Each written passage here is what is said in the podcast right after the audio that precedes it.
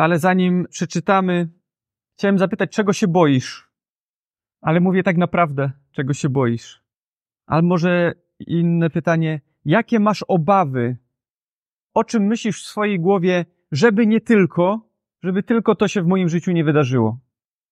To takie pytanie. Nie wiem, czy coś wam przeszło przez myśl. Proszę, otwórzmy Księgę Daniela, trzeci rozdział. Lud Boży zostaje uprowadzony do Babilonu. Księga Daniela rozpoczyna się w ten sposób, że mamy przedstawionych kilku młodych chłopaków, którzy zostali wybrani, by jednak pozostać na dworze króla babilońskiego. Znamy tą całą historię z odżywianiem się, z której potem powstał post Daniela, który dzisiaj troszkę inaczej, który dzisiaj troszkę inaczej ludzie rozumieją. Potem król ma sen i mówi coś bardzo dziwnego, bo mówi: Słuchajcie, musicie mi powiedzieć, co ten sen oznaczał. No to przychodzą do niego ci jego wszyscy magowie, doradcy. No to powiedz nam ten sen, królu. Nie, wy mi powiedzcie sen, a potem mi powiecie, co on oznaczał. Nieźle, nie? Powiedzieć, co się komu śniło. Oni mu mówią, tylko Bóg może takie rzeczy robić. I potem Bóg w cudowny sposób objawia to swoim sługom. Tym śnie śni mu się posąg. Pamiętacie pewnie posąg, który ma głowę ze złota, a potem poszczególne części zrobione z innych materiałów, z brązu, z żelaza, nawet potem z gliny i ten posąg upada. I w efekcie tego, jak Daniel wyjaśnia ten sen, król pada na, na twarz przed Bogiem i w ten oto szybki sposób znajdujemy się w trzecim rozdziale. Dzisiaj będziemy czytać trzeci rozdział. Widzimy, że cuda nie zawsze ludziom dają do myślenia, bo chociaż na chwilę zastanowił się Nebukadnesar, padł na twarz, na chwilę pomyślał, że jest Bóg niesamowity, ale już w trzecim rozdziale, w pierwszym wersecie czytamy, król Nebukadnesar zbudował posąg ze złota. Chciał jakby trochę przechytrzyć Pana Boga, chociaż Pan Bóg dał mu sen, w którym posąg był nietrwały, zrobiony z różnych materiałów, nogi z gliny, jak na słomianych nogach, można powiedzieć, który upada, ale on buduje piękny posąg. Posąg cały ze złota, pewny i twardy. Czytamy.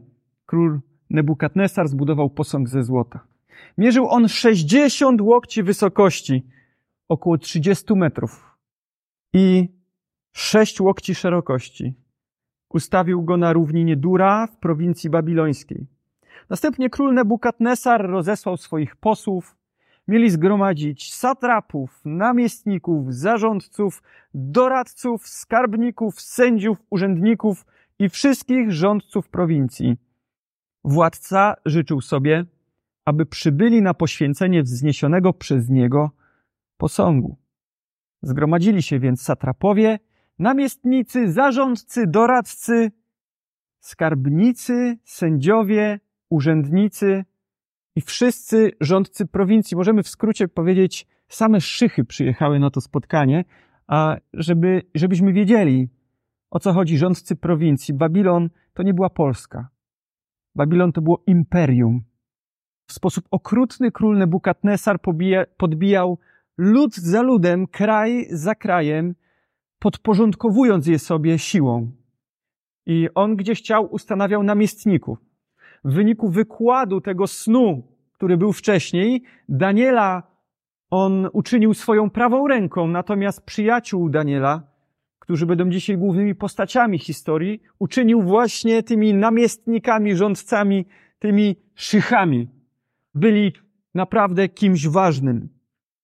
Więc zaprosił tych wszystkich ważnych, by uczestniczyć w poświęceniu posągu, który wzniósł król Nebukadnesar i stanęli przed tym wzniesionym przez niego posągiem. Czwarty werset. Wówczas wystąpił Herold. Zawołał z całą mocą. Rozkazuje się wam ludy, narody i języki. Gdy tylko usłyszycie głos rogu, fletu, cytry, harfy, lutni, dud i innych instrumentów muzycznych, wiecie, to musiało być donośne. Herold zapowiedział i nagle głos wielu instrumentów, który miał być jak wielki sygnał alarmowy, po to, by na ten sygnał wszyscy padli i złożyli pokłon złotemu posągowi, który wzniósł król Nebukadnesar.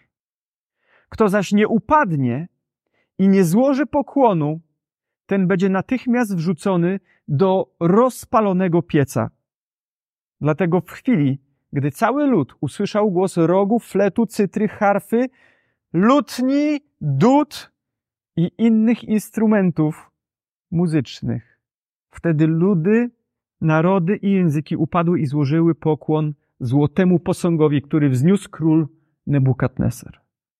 Wtedy, w związku z tym rozkazem króla, zjawili się u niego pewni Chaldejczycy i złośliwie oskarżyli Żydów. Zwrócili się do króla Nebukadnesara w te słowa. Królu, żyj na wieki. Ty, o królu, wydałeś rozkaz, że każdy, kto usłyszy głos tych tam wszystkich instrumentów muzycznych, ma paść i oddać pokłon złotemu posągowi. Jedenasty werset. Ostrzegłeś też, że kto nie upadnie i nie odda pokłonu, ten będzie wrzucony do wnętrza rozpalonego pieca. Otóż są tu pewni Żydzi, którym powierzyłeś w zarząd prowincję babilońską, czyli tą główną prowincję, Szadrak, Meszak i Abednego, którzy nie podporządkowują się o królu Twojemu rozkazowi, nie czczą Twoich bogów i nie składają pokłonu wzniesionemu przez Ciebie złotemu posągowi. Patrzcie, jedną rzecz zrobili, a trzy razy popełnili błąd. Trzeba podkreślić, jak ktoś robi coś złego. Nebukadnesar w złości i oburzeniu na to trzykrotne złamanie jego nakazu, w złości i oburzeniu, czyli nieźle się wkurzył, rozkazał sprowadzić Szadraka, Meszaka, Abednego. Stawiono ich zatem przed królem, a Nebukadnesar zapytał Szadraku, Meszaku, Abednego, powiedzcie mi, czy to prawda? Bo nie chce mi się wierzyć, że byłby ktokolwiek w moim państwie, kto śmiałby nie posłuchać mojego głosu. Tak można powiedzieć potocznie. Czy to prawda, że nie czcicie moich bogów i nie oddajecie pokłonu złotemu posągowi, który wzniosłem? Piętnasty. A czy teraz, jeśli usłyszycie dźwięk rogu, fletu, cytry, harfy, innych instrumentów muzycznych, jesteście gotowi upaść złoży, i złożyć pokłon posągowi, który ja zbudowałem? Bo jeśli nie, będziecie natychmiast wrzuceni do wnętrza rozpalonego pieca i który Bóg wyrwie was z mojej ręki? Zrobiło się groźnie, nie? A? Tu nie ma przelewek. To był taki, można powiedzieć, mega Hitler tamtych czasów.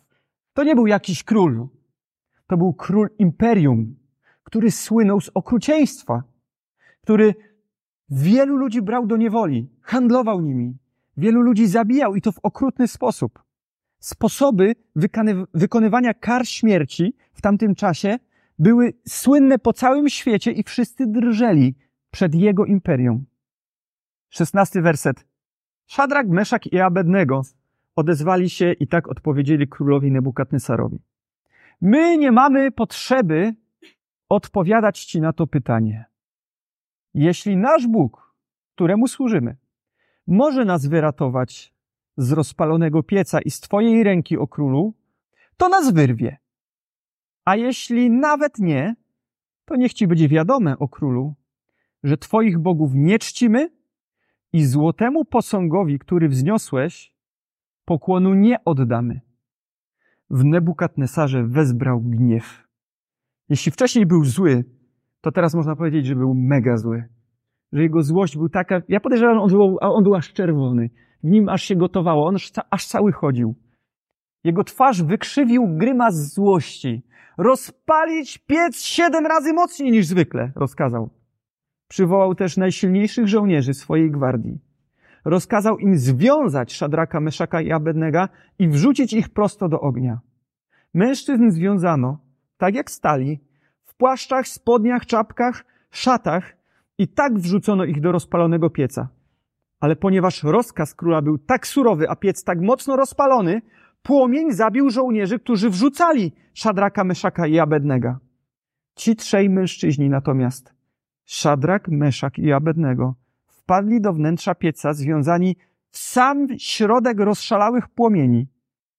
Dzieci już mają większe oczy niż wy. Ale nagle król Nebukadnesar zaniepokoił się. Wstał gwałtownie. Czy nie wrzuciliśmy do ognia trzech związanych mężczyzn? zapytał doradców. Owszem, wrzuciliśmy. Królu. A król na to, to czemu ja tam czterech widzę? Są rozwiązani.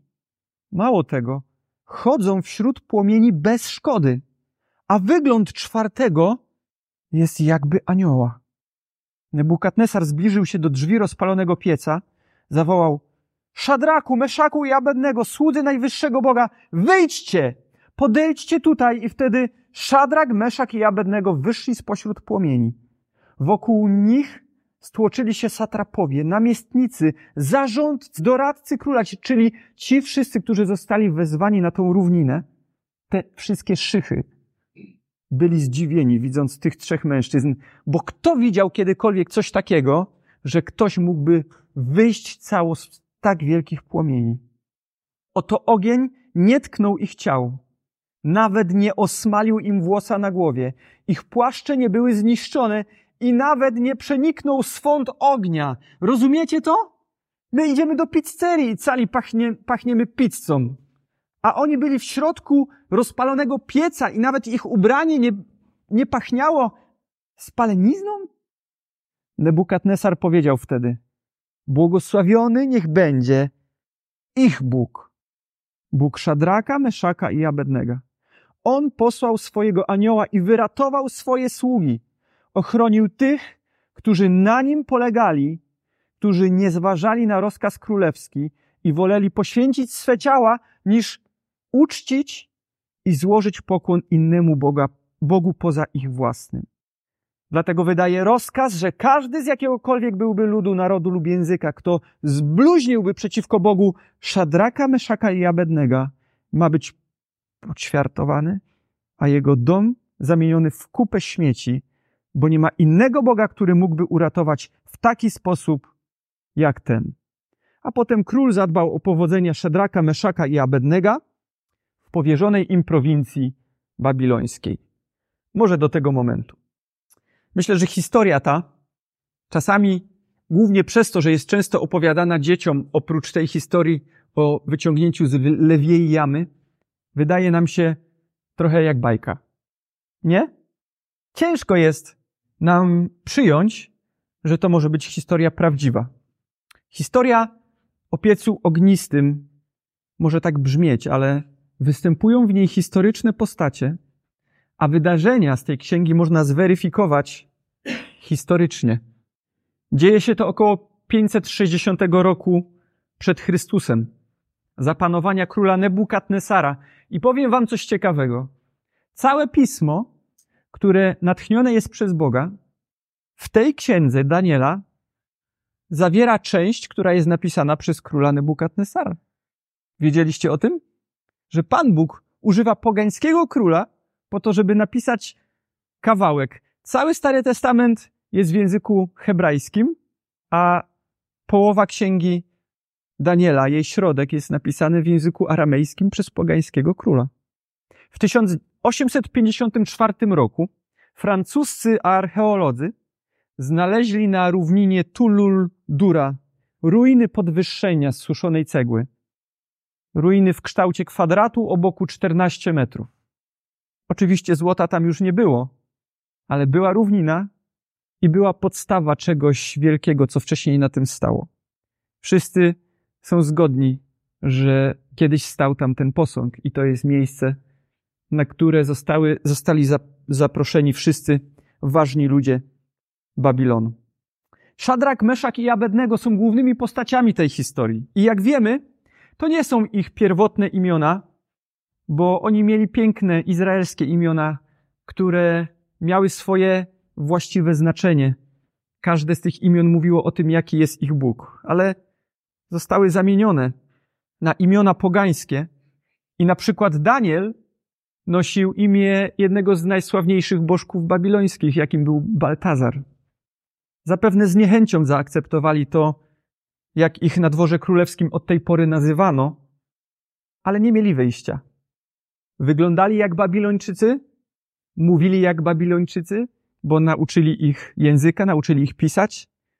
Jedli prawie wszystko to, co Babilończycy, ale robili co mogli, aby zachować prawo nadane im przez Boga i zwyczaje ojczyste, choć wiązało się to z wielkim ryzykiem. Przyszedł dzień, kiedy ich wiara miała zostać wypróbowana w szczególny sposób. Stanęli wobec wyboru albo zaprzeć się wiary i uratować życie, albo wyznać ją z całą otwartością. Król babiloński kazał odlać złoty posąg, któremu wszyscy poddani mieli oddać cześć jako Bogu. Popatrzcie, można być tak blisko Boga, ale jednocześnie tak daleko. On miał sen, w którym Bóg zwraca mu uwagę. Nawet jego doradcy powiedzieli, kto inny jak Bóg miałby taką moc, by powiedzieć komuś o śnie i jeszcze go wyjaśnić. Gdzie astrologia była na takim poziomie, na bardzo wysokim. Ale wiemy, że diabeł może udawać mocnego, ale są granice, których on nigdy nie może przekroczyć. On nawet nie może równać się z naszym Bogiem. I mamy ten posąg monumentalny, wielki, 30 metrów. Wyobrażacie sobie 30-metrowy posąg? Jak to musiało wyglądać? Gdy ktoś wchodził na tą równinę, ona była około 10 kilometrów od Babilonu. Gdy ktoś wchodził, mógł już go widzieć, bo równina była płaściutka. Kazał odlać złoty posąg, któremu wszyscy mieli oddać cześć jako Bogu, upadając przed nim na twarz. Król, zamiast zostać czcicielem Boga, dalej brnął w wychwalanie swojego ego. Chciał przechytrzyć Boga, okazać się mądrzejszy. Mój posąg będzie cały ze złota. Tam nie będzie glinianych nóg. Tam to będzie trwałe. Zrobię to jak należy. Przetrwam. Nikt mnie nie utrąci. Kto jest w stanie odebrać mi władzę? Dotąd, gdzie chcę, to idę. Kogo chcę, to podbijam. Nawet Izrael, który był nazywany ludem tego Boga, tego właśnie, który objawiłby, objawił mu ten sen i jego znaczenie. Konsekwencje odmowy, odmowy pokłonu były straszne. Wrzucenie do rozpalonego pieca i spalenie żywcem. Wiecie, nam się to tak dzisiaj wydaje takie mało prawdopodobne, ale jakbyście otworzyli księgę Jeremiasza, 29 rozdział, 22 wiersz, tam przeczytacie takie słowa. Jeremiasz mówi, jak z Sedekiaszem albo z Achabem, których król babiloński upiekł w ogniu. Ja myślę, że to nie było jakieś tam jednorazowe zagranie. To działo się częściej. Bez wątpienia Nebukadnesar widywał ciała wrzucane w otwarty ogień i widział, co się z nimi dzieje, gdy tam się je wrzuci i znał zapach lub raczej smród palonego ciała. Mamy tutaj sytuację, której wszyscy mają stawić się na równinie. Zostali wezwani imiennie. To jest sytuacja, w której oni nie mieli możliwości zastanowić się, czy pójdą, czy nie pójdą, ale w tej sytuacji nie mieli wyjścia, musieli tam pójść. I tak będzie prawdopodobnie z tobą kiedyś, że znajdziesz się w sytuacji, co do której nie będziesz mieć wyboru. Zostali wezwani imiennie. Znaleźli się w miejscu, w którym nie da się ukryć, bo to była jedna wielka płaszczyzna, równina.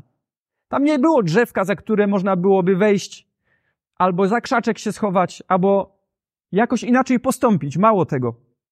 Był tam, odbywała się tam wielka ceremonia. I naraz wszyscy musieli paść na twarz. Więc gdy cała rzesza ludzi stoi i naraz wszyscy padną na twarz, a ty zostajesz stać, to co? Widać czy nie widać? Widać. Więc są sytuacje, w których nie jesteśmy w stanie ukryć się z naszymi przekonaniami.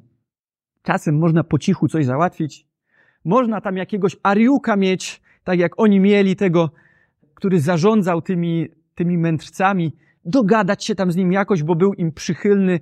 Może jakoś, a wiesz, tu nie będziemy jeść tego, bo to nie bardzo nam tam pasuje tego. No to jakoś się dogadali, tam dał im czas trochę na próbę, ale są sytuacje, w których nie da rady. Albo tak, albo drugie wyjście, nie ma trzeciego. Kiedyś byłem na wycieczce szkolnej i podczas tej wycieczki, to było w Krakowie, w Krakowie, nie wiem czy wiecie, tam jest bardzo dużo kościołów. No i oczywiście zwiedzając te różne zabytki, chodziliśmy po, tym, po tych kościołach i w jednym z tych kościołów był obraz czarnej Madonny i wszyscy chodzili, po kolei szliśmy, bo to w rządku szliśmy, były takie wyznaczone trasy, którymi trzeba było iść, bo tych wycieczek tam było mnóstwo. No i jeden za drugim po kolei, jak podchodzili, to się kłaniali przed tym obrazem. I gdy ja przyszedłem przed ten obraz, nie pokłoniłem się przed nim. I pamiętam te wpatrzone we mnie oczy tych wszystkich moich kolegów, koleżanek, tych nauczycieli. Nie jest to fajne. I patrzą, i te pytania w ich oczach, o co, co, co, co ty robisz? O co ci chodzi? Nie bądź śmieszny. No, wszyscy się kłaniają, ty się nie będziesz kłaniał? Co ty jesteś z jakiejś lepszej gliny? Albo może z takim pogardliwym spojrzeniem. O, znalazł się chojrak. Będzie nam tu pokazywał. I ta niezręczna cisza, kiedy nie robisz tego, co reszta, i te spojrzenia skupione na tobie z zapytaniem, jak to teraz wytłumaczysz? Wyobrażacie sobie? Oni musieli to mieć w głowie już zanim, zanim zrobili to, co zrobili. Oni wiedzieli, że to nie tylko wszyscy ludzie będą na nich patrzeć i wystawią się w jakiś sposób na pośmiewisko, no bo każdy wiedział, że kto nie posłucha króla Nebukadnesara, to tak jakby już sam podpisał na siebie wyrok. Może tym młodzieńcom przeszło przez myśl, no tak wielu ludzi nie może się mylić. Nie? Przejdzie nam czasami przez myśl takie coś? No przecież tylu ludzi w Polsce kłania się tym obrazom, żeby w Polsce to przecież nie może być coś złego. Pamiętajcie, że tłumy można zmanipulować, tłumy można przekupić, albo tłumy można zastraszyć, tak jak w tej historii. Albo może by pomyśleli tak. No, w sumie uklęknięcie to nic nie znaczy. Nawet jak tam dygniemy troszkę, to przecież Bóg patrzy na serce. Nie? Patrzy czy nie patrzy? Patrzy, nie? No właśnie. Bóg patrzy na serce, racja. Ale ten sam Bóg mówi na przykład w liście Jakuba, że wiara bez uczynków jest martwa. Przeczytamy. Drugi rozdział listu Jakuba 14 do 17. Posłuchajcie. Jaki z tego pożytek, bracia moi, myślę, że siostry też, skoro ktoś będzie utrzymywał, że wierzy, a nie będzie spełniał uczynków? Czy sama wiara zdoła go zbawić? Jeśli na przykład brat lub siostra nie mają odzienia lub brak im codziennego chleba, a ktoś z was powie im, idźcie w pokoju, ogrzejcie się, najedzcie dosyta, a nie dacie im tego, czego koniecznie potrzebują dla ciała, to na co się to przyda? Tak też i wiara, jeśli nie byłaby połączona z uczynkami, martwa jest sama w sobie. Martwa wiara. Zastanawialiście się kiedyś nad tym? Martwa wiara. Tak dygnąć. Bóg patrzy na serce, nie? Czemu oni nie zrobili w ten sposób? Zwróćcie uwagę, że chociaż Bóg patrzy na serce, to tam mieli tysiące ludzi, którzy patrzyli swoimi oczami. I mieli Nebukadnesara, który patrzał teraz na nich, a Bóg kontynuował nad nim swoją pracę. W tym jednym momencie byli świadectwem Bożego działania dla całego mocarstwa. Nie wiem, czy wiecie o tym, bo mało się o tym mówi, że pogański król, jeden z najokrutniejszych w historii, nawraca się do Boga. Wiecie o tym, że Nebukadnesar zwrócił się do Boga i koniec końców uznał Jego wielkość i oddał się w Jego ręce? To był jeden z kolejnych etapów Bożego działania nad nim. Byli świadectwem dla Nebukadnesara i dla całego mocarstwa. W tłumie zawsze łatwo się schować. W kościele łatwo jest trochę pouwielbiać, zaśpiewać jakąś fajną piosenkę, ale przyjdzie chwila, że będziesz musieć odpowiedzieć, czy stoisz po stronie prawdy, czy stoisz przeciwko niej. Nie ma drogi pośrodku. Czy Jezus jest Panem w Twoim kościele? Zastanów się. Czy Jezus jest Panem w Twoim kościele? Łatwo jest powiedzieć, że Jezus jest Panem w kościele. Ale co jeśli brat zwróci uwagę Tobie, że nie postępujesz zgodnie ze Słowem Bożym? Czy idziesz w pokorze przed oblicze Boże, by pokutować ze swoich grzechów? Czy tupniesz nogą i za karę przez dwie następne niedziele już nie przyjdziesz do kościoła, żeby pastor już więcej ci nie zwrócił uwagi? A co z modlitwą? Oddajesz cześć Bogu? Czy przebierasz nóżkami już w momencie, gdy modli się czwarta osoba, a zazwyczaj tylko trzy się modlą? Przecież modlitwa nie powinna trwać dłużej niż 6 minut i 35 sekund, a teraz trwa już 7 i 12. A jak z Twoją pracą? Czy tam Jezus jest Twoim Panem? Czy uznajesz Go za Boga? Czy może już nie za bardzo? Czy w Kościele to dopuszczasz prawość i sprawiedliwość, a poza nim już jesteś w stanie dygnąć przed lewymi interesami? Jak z Twoimi finansami? Czy Bóg jest Panem Twoich finansów? Jak z Twoją rodziną? Z Twoimi relacjami? Jak z Twoją codziennością? Przed którym Bogiem byłbyś w stanie zgiąć swoje kolano? Co byłbyś w stanie postawić przed Nim? Na początku spytałem Was, czego boicie się najbardziej? Albo czy jest taka myśl w Waszej głowie, że nie chcielibyście, żeby na pewno to coś przyszło do Waszego życia? Zadałem Wam to pytanie, bo to, czego się boisz najbardziej, zazwyczaj pokazuje, gdzie możesz ugiąć się w chwili próby. Może gdyby ta sytuacja była taka, że król by powiedział, ty musisz tutaj uklęknąć, bo jak nie uklękniesz i nie oddasz pokłonu mojemu posągowi, to ty zachowasz życie, ale wrzucę do pieca twoje dzieci. Co wtedy? Co byś wybrał? Kto w tej sytuacji byłby ważniejszy? Grubo, nie? Ciężkie pytania.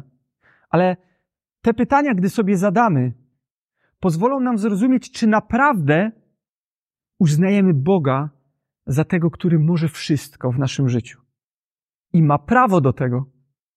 Wierność trzech przyjaciół Daniela rozkwitła w tamtym momencie, dlatego, że ukorzeniała się przez cały czas aż dotąd. Wierność tych trzech przyjaciół Daniela rozkwitła w tamtym momencie tylko dlatego, że ukorzeniała się przez cały czas aż dotąd. Pozwólcie, że to rozwinę. To oni odmówili jedzenia nieczystych w oczach Żyda zwierząt. To oni nie chcieli kalać się zwierzętami, które były rytualnie zabijane w kulcie jednego z bożków Babilonu. Nie wiem, czy wiecie, jak to wyglądało, ale te zwierzęta, jednym z rodzajów śmierci było coś takiego. Brano jelita, którymi zawiąza- zawiązywano nogi tych zwierząt i doprowadzano je do takiego spętania, że te zwierzęta męczyły się tak długo, aż umarły. I wtedy dopiero brano te zwierzęta i przygotowywano z nich potrawy, które składano w ofierze tamtym bożkom. Gdy złożono w ofierze tym bożkom te zwierzęta, wtedy przynoszono je na dwór królewski. Ale Maciek, to jest tylko element diety. To jest mało znacząca rzecz. Nie to, co wchodzi do człowieka, to go kala, nie? Ale to, co z niego wychodzi. Czy jedzenie albo niejedzenie przybliża nas do Boga? Jak czytasz Maciek Nowy Testament? Co tam było napisane? Że jedzenie ani nas nie przybliża, ani nie oddala, nie? Tu chodziło o coś więcej. Patrzcie, taka mała rzecz. Nie patrzał król i wszyscy dostojni. Wtedy tylko jeden służący, który nimi zarządzał. Pan Jezus mówi w Ewangelii Łukasza 16:10: Kto w drobnej rzeczy jest wierny, ten i w wielkiej będzie wierny. Lud Boży ma bardzo jasne przykazanie, które jest na samym początku dekalogu. Nie będziesz czynił żadnej rzeźby, ani żadnego obrazu tego, co jest na niebie wysoko, ani tego, co jest na ziemi nisko, ani tego, co jest w wodach pod ziemią. Nie będziesz oddawał im pokłonu i nie będziesz im służył. Dlatego ci trzej młodzieńcy bez wahania odpowiadają na żądanie króla. Królu, jeżeli nasz Bóg, któremu służymy, zechce nas wybawić z rozpalonego pieca, może wyratować nas. W, na, w, tym przekładzie, który ja czytałem, było, jeśli on może, to nie jest kwestia tego, czy on może, bo Bóg może wszystko, ale kwestia, czy to jest jego wolą. Oni mówią, jeżeli jego wolą w tym momencie, żeby, jeżeli jego wolą będzie, żeby w tym momencie nas wybawić, to zrobi to królu. To wyratuje nas z Twojej ręki. Jeśli zaś nie, wiedz królu, że nie będziemy czcić Twego Boga, ani oddawać pokłonu złotemu posągowi, który wzniosłeś. Popatrzcie, jakie pokorne podejście tych ludzi. Pokorne względem Boga. Oni tu już nie ogłaszali nie wiadomo czego, jak to w charyzmatycznych kościołach bywa, że na ich zawołanie naraz Pan Bóg zejdzie i spełni ich wszystkie żądania i wybawi ich, bo Bóg jest wielki, cudowny i wspaniały i zawsze wybawia. Nie. Oni wiedzieli coś więcej o Bogu. Że On jest tak potężny, wielki, że oni nie są nawet kim oni są, by w tym momencie mówić, że na pewno ich wyratuje. On ma taką moc. Ale nawet gdyby w swej potężnej mądrości zechciał podjąć inną decyzję, to oni nie będą kłaniać się przed tym posągiem. Niesamowite dla mnie to jest. Dlatego potem w liście do Hebrajczyków są wymienieni jako bohaterowie wiary i jest napisane o nich, że przez wiarę zgasili moc ognia. Zgasili moc ognia. Niesamowite. Zgasili moc ognia. Wiecie, ta odpowiedź, którą dali z naszej perspektywy, z perspektywy ludzi wierzących, była niesamowitą, taką godną naśladowania, cudowną odpowiedzią, ale ta odpowiedź tak wkurzyła Nebukadnesara, że kazał rozpalić piec siedmiokrotnie. I chcę wam powiedzieć, że oni mieli techniki spalania ludzi opanowane do perfekcji. Używali specjalnie przygotowanych olejów, łatwopalnych olejów, po to, żeby naraz zrobić wielkie płomienie o wysokiej temperaturze. Prawdopodobnie dlatego ci, którzy wrzucali do pieca tych młodzieńców, zostali pochłonięci, bo możliwe, że na nich, wiecie jak to jest z benzyną. Nie wiem, czy zdarzyło wam się kiedyś wziąć i benzynę, troszkę benzyny wlać do ogniska. Zdarzy, zdarzyło wam się? Masakra, nie róbcie tego. Po prostu nie mało, że jak naraz buchnie, to tutaj brwi opalone, grzywka opalona, kto ma wąsy, to wąsy, wszystko, nie? Tu na rękach, nie? I to nie jest fajne. Oni wiedzieli, co, co, co robili. Znaczy w sensie myśleli, że wiedzieli, bo widać, że, że za bardzo nie wiedzieli, skoro siedem razy więcej tam tego dolali. Król chce w ten sposób pokazać, co robi z opornymi, co robi z tymi, którzy się nie zgadzają. I w tym właśnie momencie Bóg dokonuje cudu. Nie tylko płomienie nie imają się tych trzech młodzieńców, ale okazuje się, że jest pośród nich czwarta postać. Słuchajcie, bo to jest ważne, no, słuchajcie. Czwarta postać. W Biblii przeczytamy w różnych tłumaczeniach, że był to posłaniec albo był to anioł, ale jest to bardzo ciekawy fragment. W oryginale przeczytamy, że jest tam użyte słowo Bar Elohim, co oznacza syn Boga, nie anioł. Wielu biblistów twierdzi, że sam Jezus Chrystus przyszedł im z pomocą. Mówię to dlatego, że my czasami też znajdujemy się w trudnych sytuacjach sytuacjach, które wydają się być bez wyjścia, w których zły przychodzi do naszego życia i mówi: Musisz się pokłonić, a my się kłaniamy. W naszej słabości, z różnych względów, decydujemy się ugiąć kolana. Gdy to zrobimy, czujemy się jak najgorsze śmiecie. Czujemy się źle i podle. Diabeł wykonał swój plan, a my czujemy się jeszcze bardziej niegodni Bożej łaski. Ale chcę Ci powiedzieć, że nie ma takiej rzeczy, która by miała przewyższyć Bożą łaskę. A w sytuacjach najtrudniejszych i chwilach największej próby, Jezus sam przychodzi do Twojego życia, by Cię wzmacniać i być Ci ochroną. Jeśli myślisz, że możesz żyć jak chcesz, bo kiedyś przyjdzie czas próby, ale wtedy dam radę jakoś, to pamiętaj, że przyjaciele Daniela przez długi czas zapuszczali korzenie, by wydać ten owoc, by rozkwitnąć wtedy w tym jednym miejscu na środku tej równiny. Oni od początku wiedzieli, kto jest najważniejszy. Już wtedy, gdy byli wierni w małym, bo postanowili nie kalać się potrawami ze stołu. Ja nie wiem, czy kojarzycie, ale jak Nebukadnesar miał ten pierwszy sen, to Daniel zawołał ich trzech i powiedział: Słuchajcie, musimy się modlić, bo tylko Bóg może dać nam objawienie tego snu. I oni trwali w modlitwie, oni byli w społeczności, oni nie traktowali społeczności lekko. Mało tego, oni doskonale znali na pamięć Słowo Boże. Bóg nie zapowiadał nam życia bez problemów i tak samo im nie zapowiadał. W Księdze Powtórzonego Prawa 31.6 jest słowo bądźcie mocni, nabierzcie odwagi, nie bójcie się i nie drżyjcie przed nimi, i to konkretnie była mowa o Babilończykach, ponieważ Pan Twój Bóg, On sam pójdzie przed Tobą, pójdzie z Tobą, nie porzuci Cię, ani Cię nie opuści.